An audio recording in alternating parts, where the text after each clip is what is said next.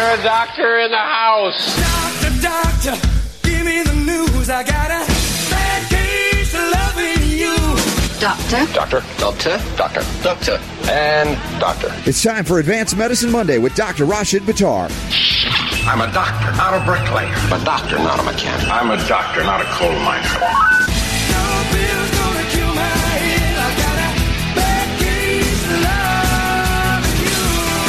The doctor is in.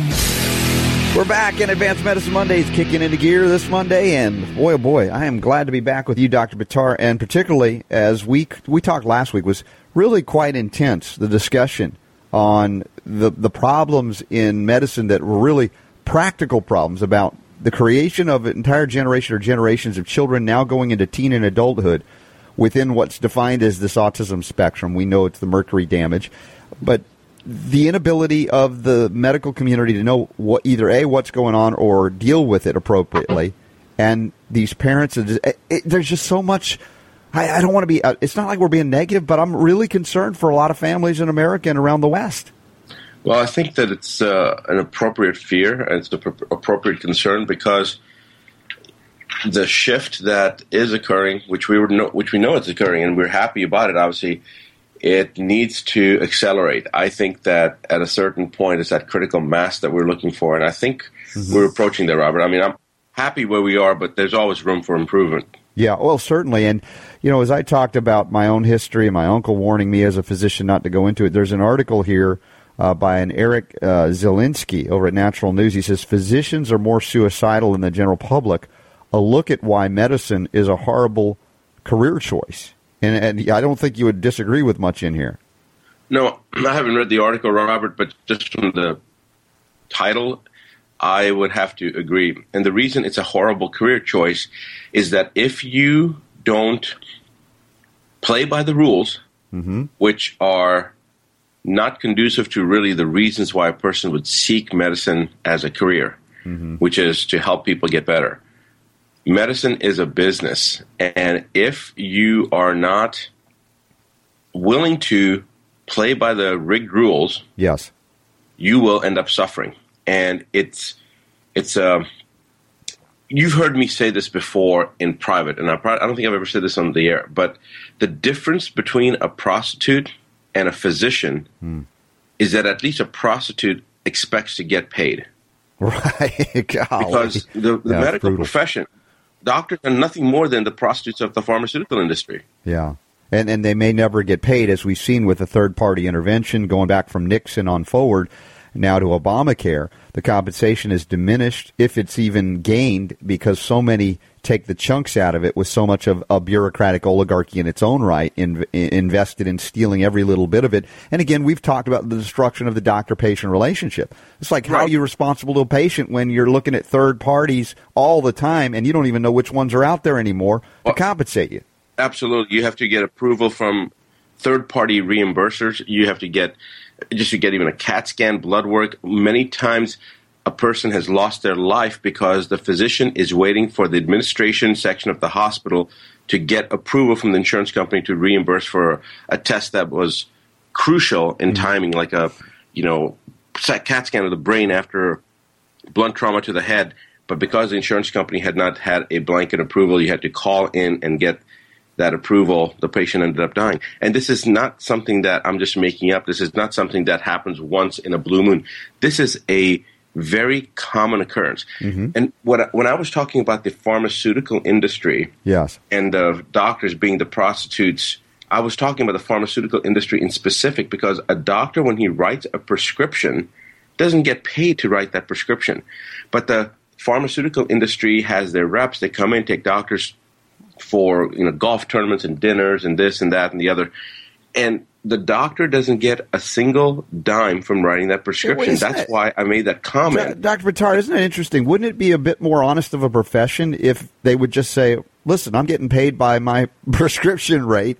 And, uh, you know, at least there wouldn't be this game of, let me take all these tests and then one day it's all about what what drugs can I put you on? The doctors don't get compensated for any of that.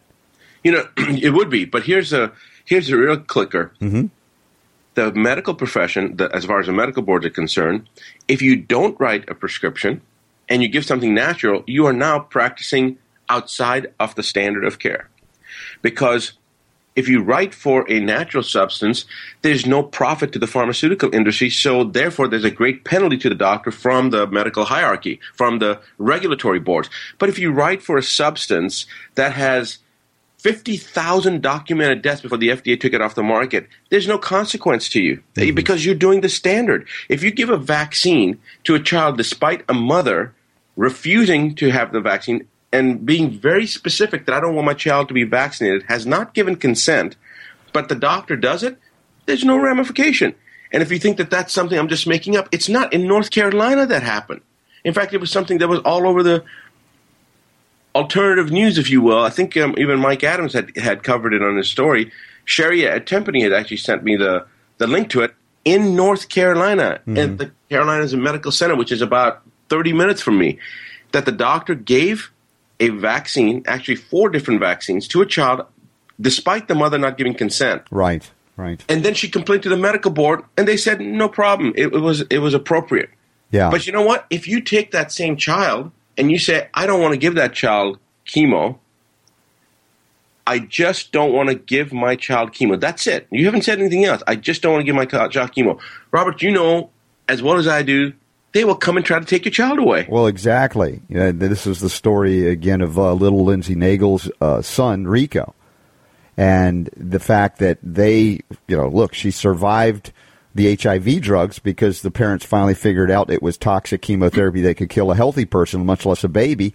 And you know, all these years later, twenty years later, they're going after her son for humiliating them and showing them the world through the documentary film House of Numbers, and they, they have a long memory for this kind of thing. And how many stories I've covered here on the air of children who had even gone through traditional oncology with chemo and radiation, survived the initial phases, ended up sick again, and said, "I'm not going through that again," and still. The courts, with the help of the doctor who's upset about them making a, a different decision this time, goes after the kids for possession by the state. Yep you know, and this is not just limited to what's happening to the patients. See, the patients, they're doing this kind of quietly, and there's a lot of public scrutiny that can be given, and, and of course, that's part and parcel of what you're doing, bringing awareness to the rest of the world about these type of things. But what people don't realize, and where there is not much public awareness, is that the doctors that will also step out, they get treated as lower than scum. Mm-hmm. They're ridiculed. They're minimalized. They're um, ostracized from the community, and then they're besides the you know need we talked about Maslow's hierarchy of needs and the need to associate and you know the need that humans have of of kind of packing. I guess you can you can say I'm not sure what the term would be, but of course the need for contact is one thing, but the, within the profession, doctors really, really want to be part of that. They want to be in the high, club, the group, the high esteem, all of that. I mean, exactly, yeah. exactly, and they play to that. Mm-hmm. They play that. If you're a doctor and you're not doing X, Y, and Z because the puppet masters have made it that the X, Y, and Z is the only thing that you can do to be in that high esteemed group, and that if you step outside of the box, if you step down in the way, in their opinion, and actually help a patient without resorting to what they expect you to use without resorting to the drugs, the the chemo, the radiation, whatever, mm-hmm. the, the, even the instrument or the surgical intervention, whatever is considered to be quote the the standard. And no, notice that they call it the standard. They don't say it's the best. They say it's the standard. Right. It's the standard of care, and they now can define what that standard is because guess what? There is no written standard for anything. It's just what's accepted by the herd.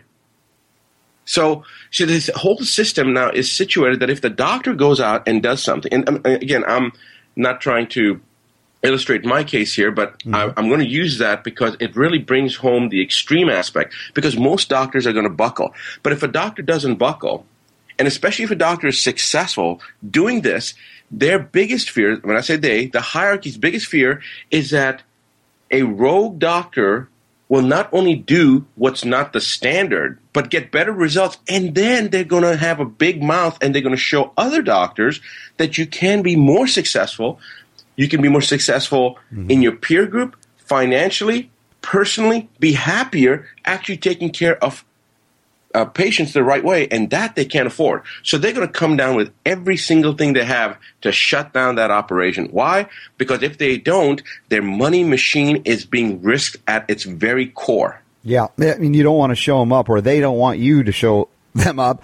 They don't want to be showed up, and of course, it's really not that hard to do. It's just But uh, Robert, uh, actually, the mere existence of what we're doing is showing them up. In other words, every mm. time a patient gets better, yes, it shows them up because those patients that are able to get better just with a drug or something, they don't come to us. So I'm getting by definition all the failures. Most of the doctors that are doing this type of medicine are getting the vast majority of people that have already failed the conventional treatment. My average patient's seen me uh, seen 16 doctors before they see me. So that's not to say that everybody's like that. In fact, more and more people now are becoming aware, and they don't want to go that first line of down that first line of uh, uh, action. They understand that they don't want that drug. But my point is that many people have already failed those drugs. They've already failed that treatment modality. They've already failed the standard. And now they're looking for something. They're just looking for relief. They're just looking for a solution. They don't even care about the politics or the philosophy. They just Right. want to get better, and they fail. So every time myself or another doctor that's practicing with the same principles gets a patient better, by definition, is a slap to the face of the hierarchy. Well, this would be the perfect opportunity where they could show their humanity and say, listen, we couldn't help you. Now you're free to go along your way and find something else. We're not going to stand in your way. But they literally add insult to injury and would rather see these folks die horribly than to actually get well by mechanisms and means that show them up. You're absolutely right. In fact, if anybody doubts what you just said, mm-hmm. and I've said this, There will be on the doubters air- about it, yes. I'm sorry, There will be some that doubt it because it's a harsh statement. It is. but Robert, you know, in my scenario, in mm-hmm. my case, I had five stage four cancer patients. One doctor, one nurse, and three lay people. Five of them with prognosis that had been given to them between three and six months that they would be dead from stage four cancer. Every one of them was stage four cancer. And when they testified on my behalf, because remember, I was brought up on charges of ethical breach of conduct becoming a physician because I was doing treatments that were not effective, Yes. that were frivolous, that was quackery, that was witchcraft.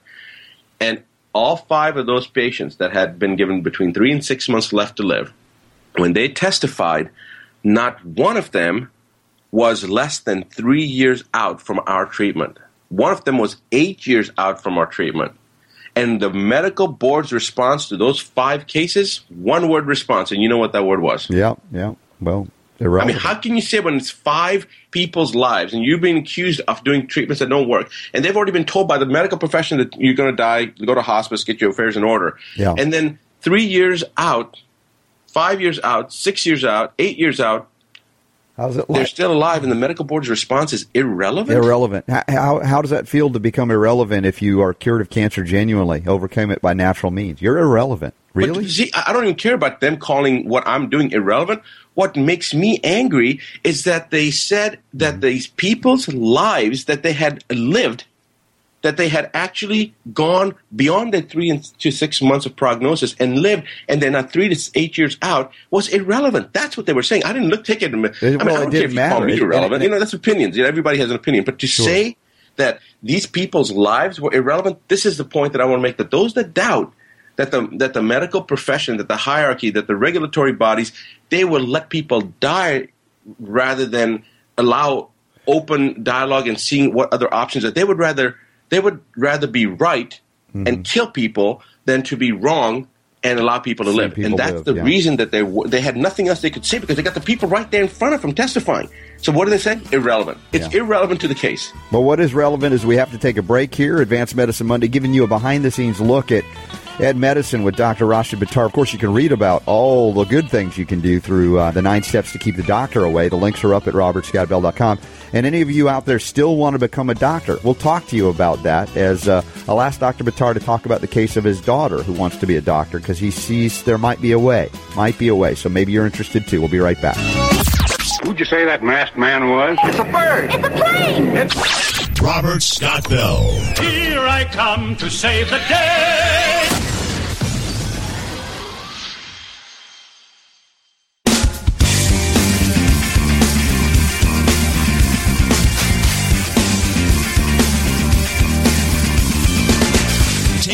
Bureaucrats and corporations that would stand in the way of health freedom. Here's Robert.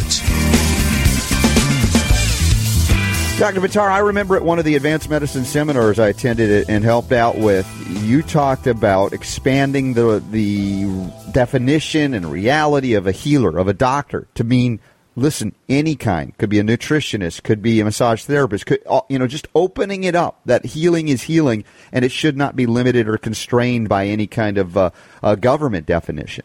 Yet there are some folks out there in our audience probably that say, but I really want to be a medical physician of some kind. Now, despite all of this, despite the increased risk for suicidal ideations, tendencies, and behaviors, if that is your calling, is there a way to, to survive the brutality, the hazing, etc., not lose your soul, and also get into it and help people? What is your thought? Because you have to counsel your own daughter on this.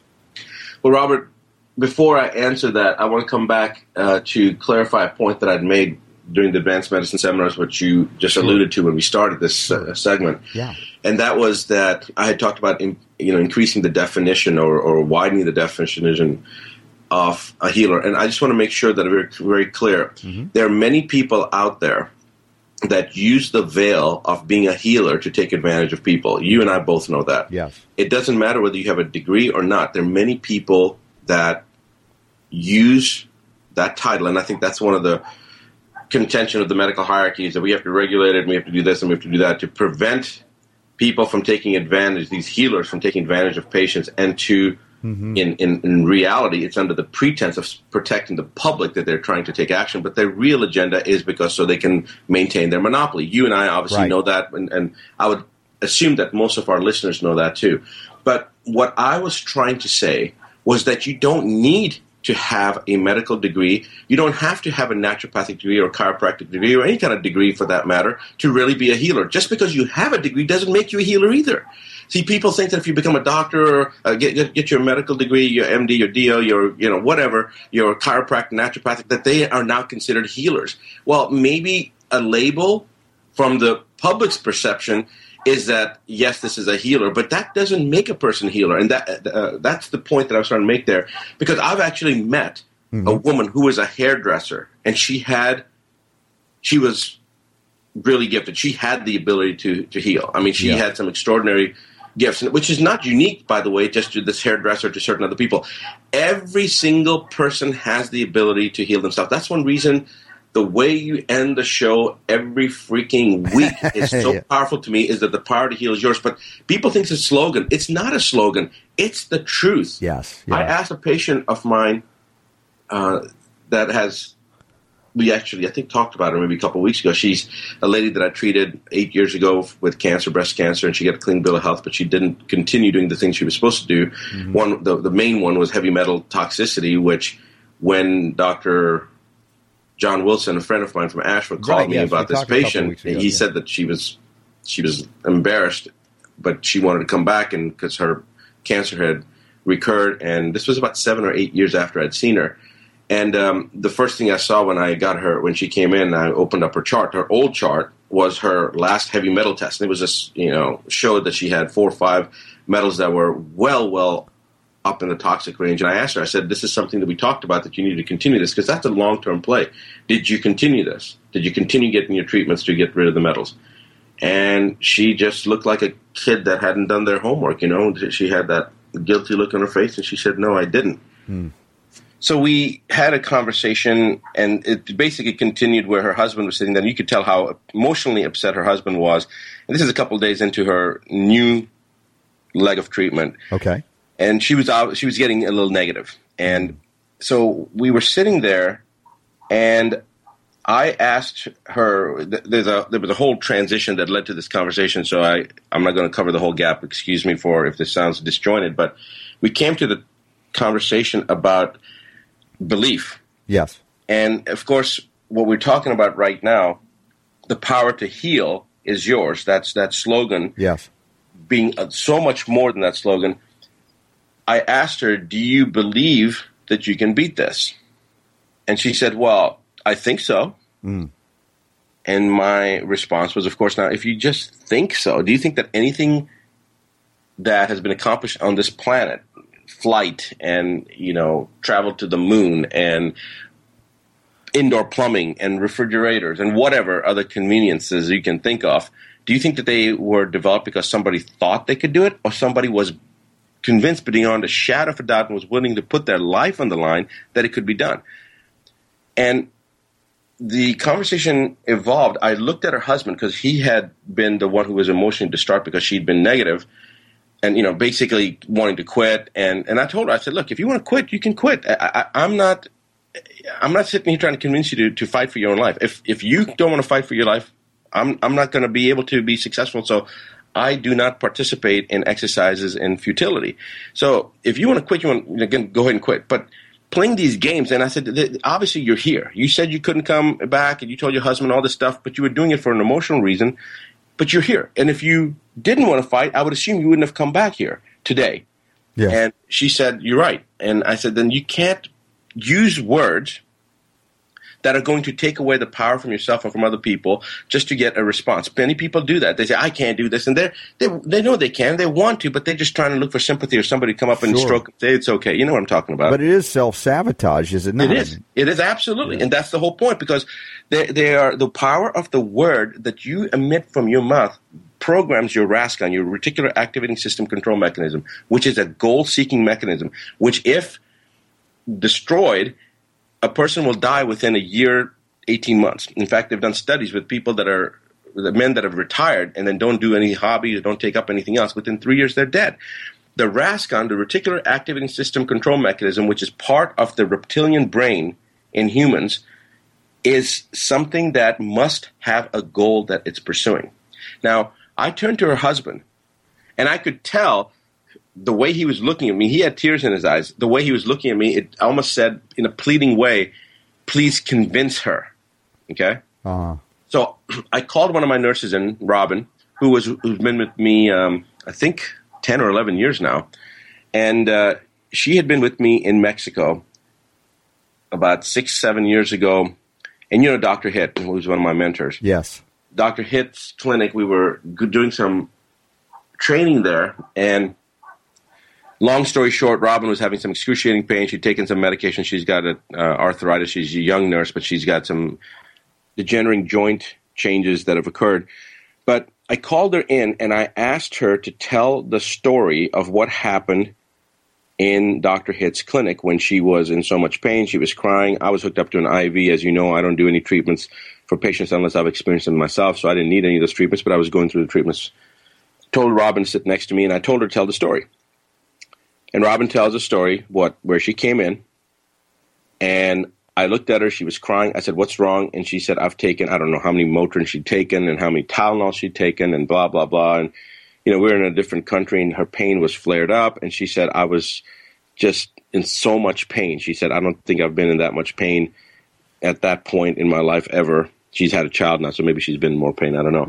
But Yes. anyway, she she says uh, she says that I told her to sit down. And again, I'm not narrating the story. I'm just asking her to tell this patient and her husband the story. And she sits down next to me and she says, and Dr. Buttar then put his hand on my knee. And I'll just add on the side note appropriately. Yes.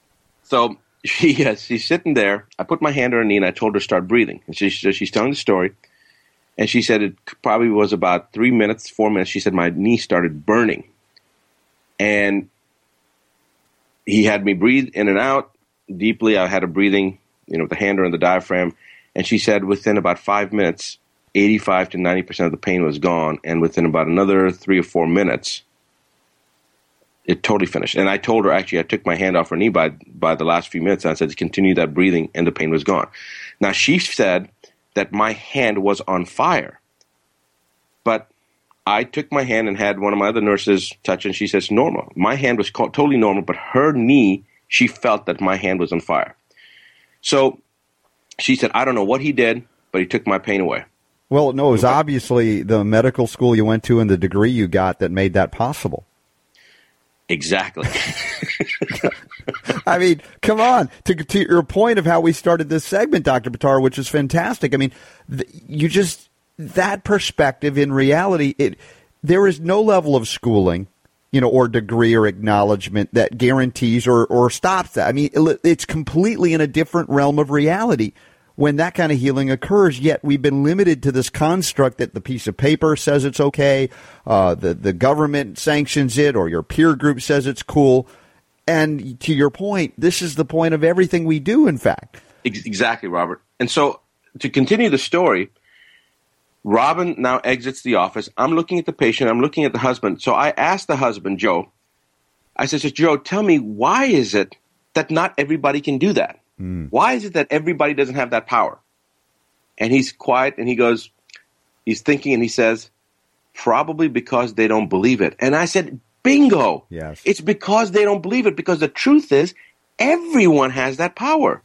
Every one of them. And that's one reason I love the way we end the show that the power mm-hmm. to heal is yours because it is the power that's theirs. Mm-hmm. It is each individual's right. It's been given to each one of us. The problem is that the vast majority of us don't believe it. Yes, but how much energy is expended by uh, elites within any given area or industry, government, media, medicine, that have expended that energy with the specific purpose to deny that power, to convince you that you don't have it, that you can't exactly. do it. And that was exactly. the concern is where we got to wrap up this segment and come back. But the concern I have for your daughter, how is it that she can maintain it in spite of or all of the things that they'll throw at her going through the medical uh, culture today to get the degree, to get the license, etc. And that's a big question I have for you. Up for that after the break?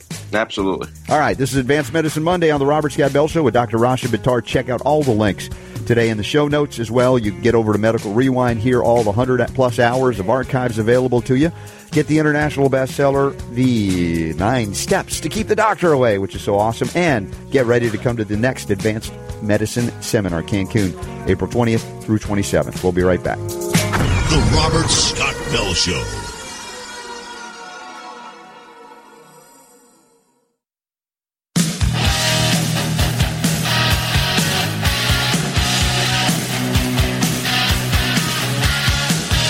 The information is so good, it requires no expiration date. The Robert Scott Bell Show. Anybody else find it funny or ironic that here we are talking about the realities of the limiting factors of modern medicine, where it is not life affirming, and yet uh, some of this, um, as I try to steer the conversation, not that I can steer Rashid Buttar anywhere, but you know what I mean, uh, in carrying this to those of you who have a deep seated desire and need to help people heal. Now, the point that Dr. Buttar made is that there should not be a limiting factor in terms of how you do it, where you go, where you learn, how you learn. I mean, I would love it if we would all open up master apprentice relationships all over planet Earth to get the wisdom of the ancients coming through our ancestors so we wouldn't lose it and water it down into controlled kind of limitation. But yet there is a construct that still exists somehow today. And there are those of you out there that said, no, I am, I've got this nudge. It's just so strong. I can't shut it down. I need to go this way.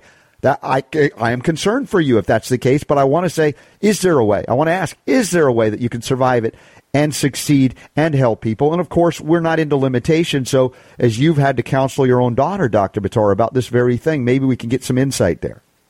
Well, Robert, I think you are already know. First of all, for the listeners, you are able to steer me. You often do during the shows to make sure that I stay on topic, which I appreciate you doing.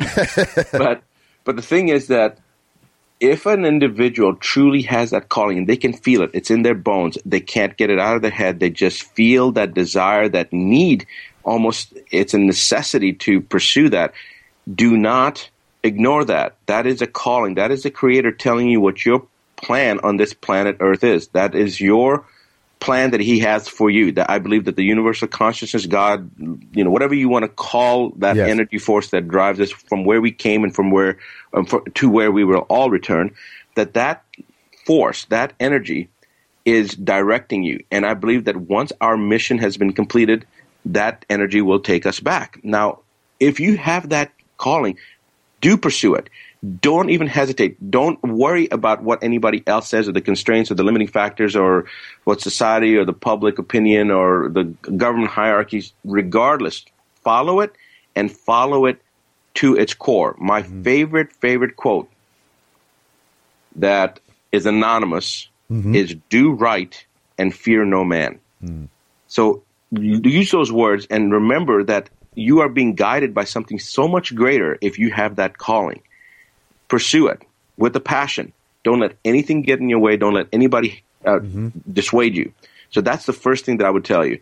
Now, when you're talking about the obstacles that you're going to experience mm-hmm. while pursuing that passion by when you're pursuing your calling, if you will, as Robert stated, some of these can be very horrendous. As you've said, Robert, I mean, you and I mm-hmm. have experienced many of these things but it may be enough of an experience where others looking at what we've gone through say, I'd rather do something else. Yeah, which, yeah but occasionally there'll be someone that says, no, I, I just have to do it. And, and listen, right. I respect that. I know in my upbringing, remember, I've told my story many times, you know it, how I, w- I knew went from the littlest of little I was that I would grow up to become a doctor one day. But the only image of a doctor. The only, how, how, would you say, example of it was a medical doctor, a licensed degree. You go to medical school, and it wasn't until you know 19 years of age where I had been abused so much by the profession with all that they do, prescribing drugs and everything, and realizing that they didn't know that I said I cannot subject myself to that which I know is false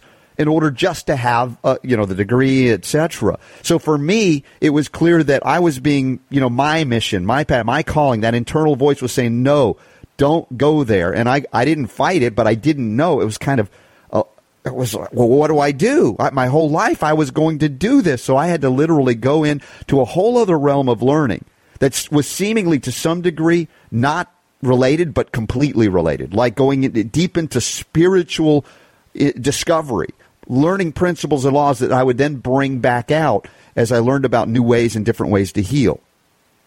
And that's exactly where we want an individual to be able to go and the conflicts that you're talking about, the mm-hmm. dilemmas that they're going to have to deal with, and sometimes the hazing, the all the different pressures that are put on an individual to conform mm-hmm. uh, so that the beast can continue doing its bidding by its master, oh, meaning yes. that the way our medical uh, scenarios are, have been dictated, they're being dictated by somebody higher up that's controlling how this information has been disseminated over the last hundred years, what the definition of medicine has become, you know, all the different controlling factors. And if you're totally clueless as to what I'm talking about, rather than us trying to talk about it during the show, read Liam's book so you'll understand. Yeah, official um, stories will get you official there. stories, right? So, but the point is that the the whole medical mafia if that's a term that we can use, Robert. If that's not sens- if that's not censorable, we'll no, no, that. we're good. medical mafia is very appropriate. Okay, so the medical mafia has controlled the way this information has been disseminated, and and what they will do is that if you don't conform, you will have to pay them. You will have to. You basically are paying a protection fee by conforming to them, and if you don't pay them that protection fee, that protection fee being the confirmation, then they will end up taking you out. Essentially, that's what the, that's what the issue is. So if you truly have that desire. Well, exactly. That desire is what I was talking about. That some people are saying, I hear what you and, and, and Dr. Buttar are saying, Robert, but I just got to go for it. And now you're you're treading in, in a very dangerous territory. And, and, but it becomes personal here when you have to guide a loved one through something like this.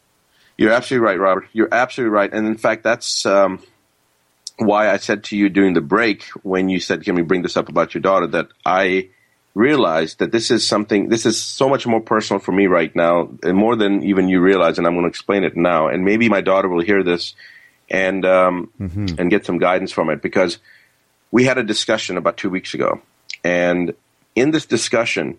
You, you remember, for the people that may not know what the story is, but essentially my daughter was going to go into journalism she wanted to go into uh, communications, and she's a writer. She's already published. She's very, very good at what she does as far as writing and, and poetry and such. And one day, at the end of her first year in college, she called me and she said, Dad, I don't know why, but I woke up this morning. I've spent the last two hours in the computer and I've decided I want to be a doctor.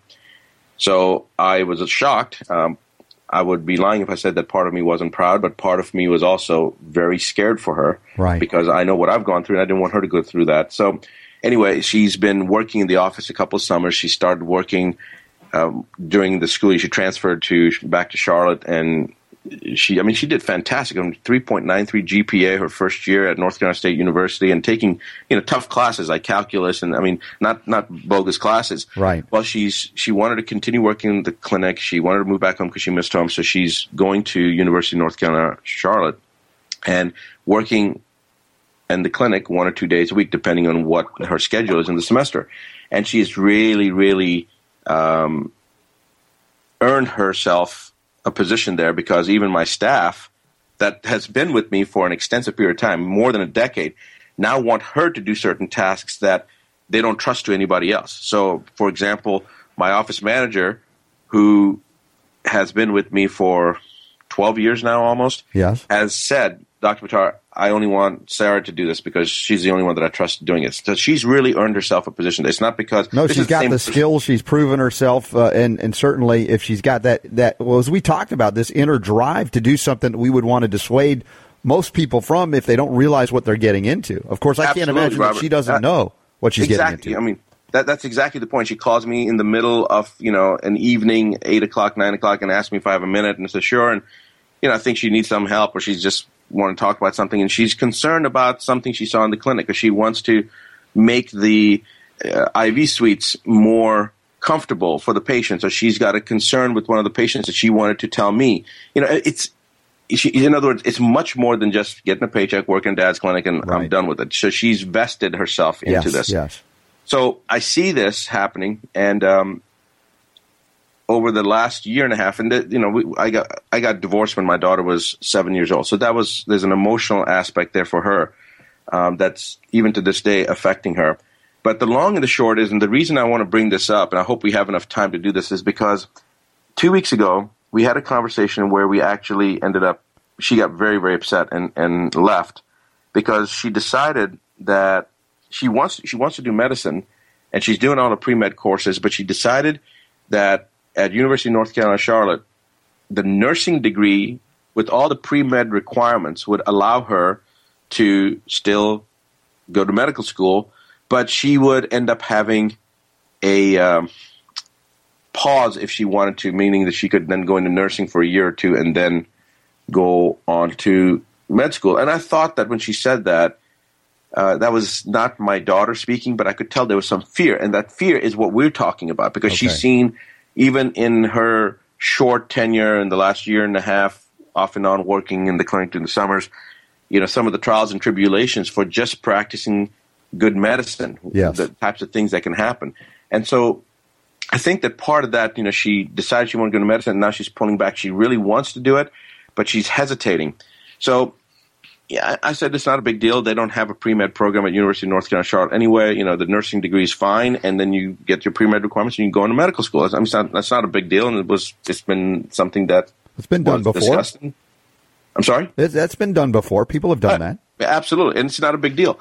But two weeks ago, we had this discussion, and it resulted in my daughter getting very, very upset with me because she may be going down the wrong path. Now, why do I say that? Twice she's made a decision, and uh, I've supported the decision. And afterwards, she said, "Well, Dad, I thought you were going to say, you know, don't do this." You were going to fight me on it, Dad. Why aren't you fighting me on it? Right, exactly. And she's told me, she said, well, I wish you had. So, you know, and I want her to grow up, and I want her, I mean, she's grown up. She's far more mature than I was at her age. So she's been making the right decisions. And even though I may not agree with it, and she's come back full circle to have done what I thought she probably should have done. But, you know, I figured we got to burn our own paths. And, and it- you know, it's all good. There's nothing to worry about. Well, at this point, I felt like this may be a critical juncture. And so I stepped in and I told her, Oh, hold on. On that note, we got to take a break. The cliffhanger of the Sure. story of what's going to happen next as far as uh, entry into modern medicine, or is there a, a detour along the way? Dr. Buttar is revealing something very uh, intimate, but I think it's so important because many of you out there with your kids, even grandma, grandpa, all of these relationships, how can we help somebody find their path, even if it's one we go, oh, I don't know. All right, stand by. We'll find out that and more on the other side of this break on Advanced Medicine Monday on the Robert Scott Bell Show. Robert Scott Bell.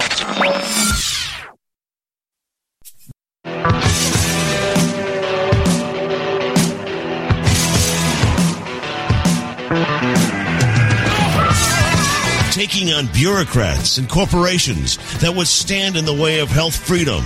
Here's Robert. Unintentional cliffhanger there, Dr. Buttar. I'm sorry, we ran out of time. We got one more segment here, but you were about to tell your daughter something very significant. Now we're all waiting with what is it? Well, I'll tell you, Robert, it wasn't so significant to her because I don't think she wanted to hear it, but I thought that I needed to say it. And again, you know, as a parent, your job is to guide your child, knowing what you know, knowing the child, and having had more life experience in the child to help contribute and make their path easier. And so I could tell my daughter had said a couple times in the last few weeks, or maybe last month or two, that maybe she'll take some time off and go into nursing first. And yes, you're right, it's been done, but the statistics are that 90% of the people that take a pause in their education never go back. Why? Because life gets in the way and you Sure. start getting, you know, bills have to be paid and this and that and the other. And I didn't want her to uh, be one of those statistics. Right. And as I was trying to express that, her response was, "Dad, I don't know why it's it's like nursing is not a proud enough profession for you for me." And again, I think it was a lot of other emotions that came out. You know, wow, maybe that's brutally honest to no, it is brutally honest, but it, that wasn't my intention. And hopefully, maybe she'll hear this and she'll understand what my intention was. Now, Robert, you know me. Mm-hmm. Yes. Okay. My daughter is just as much of a control freak as I am. Okay. oh boy. and and I told her that there's no way she would be happy in a profession of nursing. Why? Because not because it's not a noble profession, Right. but because she would not be able to make the difference that she is going to want to make as a nurse. And I said, Are you willing to have some buffoon, some idiot with a degree tell you what drug to give a patient or what IV to push on a patient or what to do? I said, The only difference you're going to make for an individual is by being able to hold their hand or make them comfortable as a nurse, but you will not be able to dictate how their treatment will go. You will have somebody else dictate. So you, she said, you uh, in acknowledging your daughter's spirit, you know, her continence, say that this is where you would be going and fitting in. You would literally have to take yourself and remove part of yourself in order to be happy doing just that. Exactly. And she she looked at me. And she said, "Are you telling me that you're saying nursing is not a proud profession?" I said, "I'm not talking about anything about No, nursing absolutely not being not. A don't proud get- profession." yeah, yeah. But she wanted to go into the nurse anesthetist. She, she started bringing up those analogies, and I said, "Even they, they're having to conform to the medical hierarchy. Whether you're having to conform to what the idiot doctor is telling you, or whether you have to conform to what the idiot regulatory board is telling you, you still have to conform. And I'm trying to make sure that you don't have to conform. And I and I said something that I'm 100% sure I was right in, where I told her, I said, listen, either go into journalism or go into medicine, the choice is yours. But do yourself a favor and don't go into nursing. And the reason is because I know that for her, it would be a temporary, if best, profession because in two, three, four years, she would be so miserable because she, I mean, this is a girl that calls me while her friends are out there having a good time, going out and doing everything else. She's studying and then calling me to take a break to tell me that I think we should do this for the patients because it's going to make them more comfortable. Right. You, you can I see think where she's to- at. And it- a- as a nurse, listen, it, again, anybody who is a nurse or wants to be a nurse, what Dr. Buttar is saying is not in any way denigrating the profession. It's recognizing the path of an individual. In this case, we were talking about your daughter, but you may, listening right now, may have that same, you know, I cannot, you know, for me, I couldn't stand being uh, around authoritarians Uh, telling uh, me things Robert, that I just- know are wrong. uh, you're absolutely right. And I don't mean to cut you up, but I want to bring Yeah. one point home here because this is this is so crucial. That one of my nurses, Robin, the one I was talking about, wor- worked for me starting at the age of 17. She started very young. And when she turned 22, 23 and had got, you know, gotten her education while she was going to school, she was, you know, working with us. She left the clinic and she went and worked in a hospital for a year and a half and she came back and she said i can never ever work in a hospital. Because her path she realized also was with me with us with my mm-hmm. clinic. Because she was able to do so much more. She was able to see people getting better. And that's what nurses are about. Nurses want to help the people during that rough stage to get them better. But many times they're being told what to do you know the drugs or whatever. It will not allow the patient to get Right, better. That will actually harm the patient. You can't Exactly. withstand that if you have this heart of of a healer. That's exactly right. And I just know that, you know, if she was going to be a nurse in my clinic, which you know, that's a different story. Then she may actually be be able to, you know, have a life that she's happy with. But going through the nursing profession, no way. I mean, Yeah. the standard nursing profession, she would be miserable.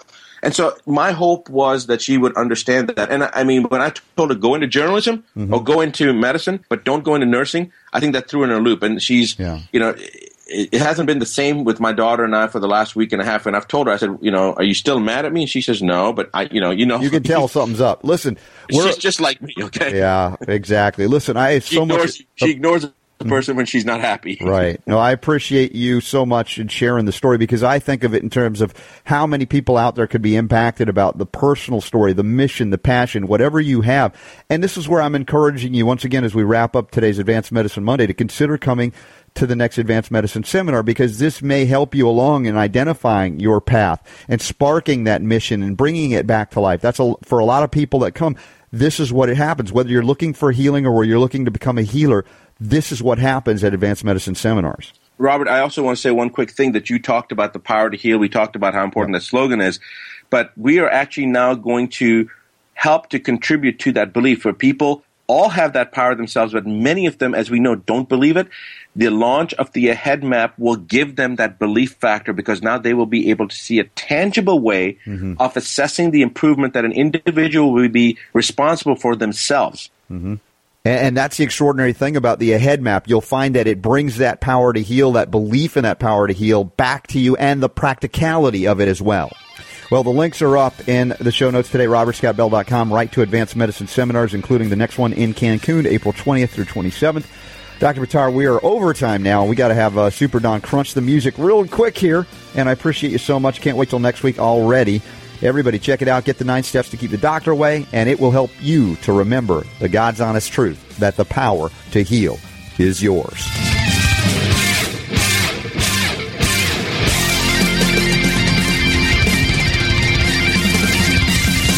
Robert Scott The Bell Robert Show. Scott Bell Show.